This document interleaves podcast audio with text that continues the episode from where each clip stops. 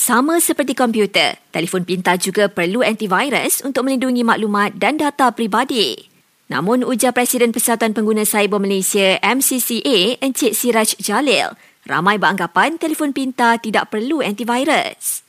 Contohnya benda-benda asas yang terlepas dalam kelompok kita ni penggunaan antivirus masih tak pakai. Maknanya tanya diri sendiri antivirus ada tak dalam smartphone masing-masing. Saya takat ni tanya 10 orang soalan ni hampir 10-10 tu juga jawab tak ada. Antivirus tu penting sangat. Contohnya kan. Elemen asas melindungi peranti utama kita dalam kehidupan seharian adalah smartphone.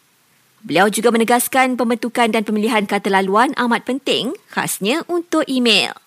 Uh, kata lelawan tu ramai yang ambil remeh lebih kepada menak senang ingat sebagai contoh. Padahal dia lupa dengan satu kata laluan tu lah keseluruhan hidup dia boleh berubah dengan satu email berjaya digodam. Dengan email tu jugalah mereka boleh menggodam platform-platform media sosial dan dengan email tu lah mereka boleh buat social engineering untuk ke tahap kita punya akaun perbankan.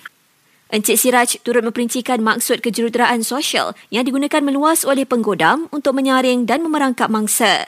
Jadi ujar beliau, secara mudahnya, semakin kurang kita berkongsi secara terperinci mengenai diri kita di alam cyber atau media sosial, maka semakin kurang risiko jadi sasaran scammer.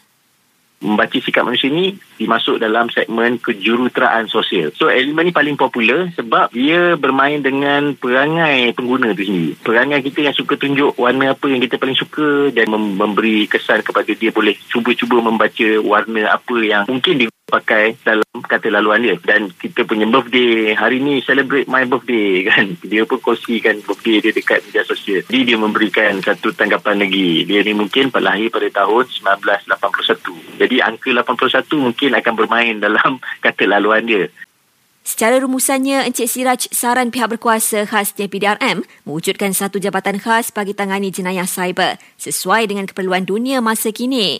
Ini kerana banyak aktiviti jenayah kini menggunakan internet dan ruang cyber, misalnya untuk komunikasi dan medium, mungkin melebihi kaedah konvensional dan fizikal. Uh, contohnya uh, yang tak melibatkan duit eh. Isu bagaimana uh, jenayah cyber ni diguna pakai dari sudut untuk meruntuhkan reputasi pihak lain, hmm. membunuh karakter pihak lain. Dia tak melibatkan duit, maknanya tidak mencuri duit lah, bukan scam. Tapi meruntuhkan sebuah organisasi by in purposely to attack, to kill uh, uh, uh, character as a character assassination tu, dia bahkan boleh meruntuhkan sebuah kerajaan. Selain itu, MCCA berharap pendidikan mengenai etika dan undang-undang alam cyber diterapkan sejak kecil.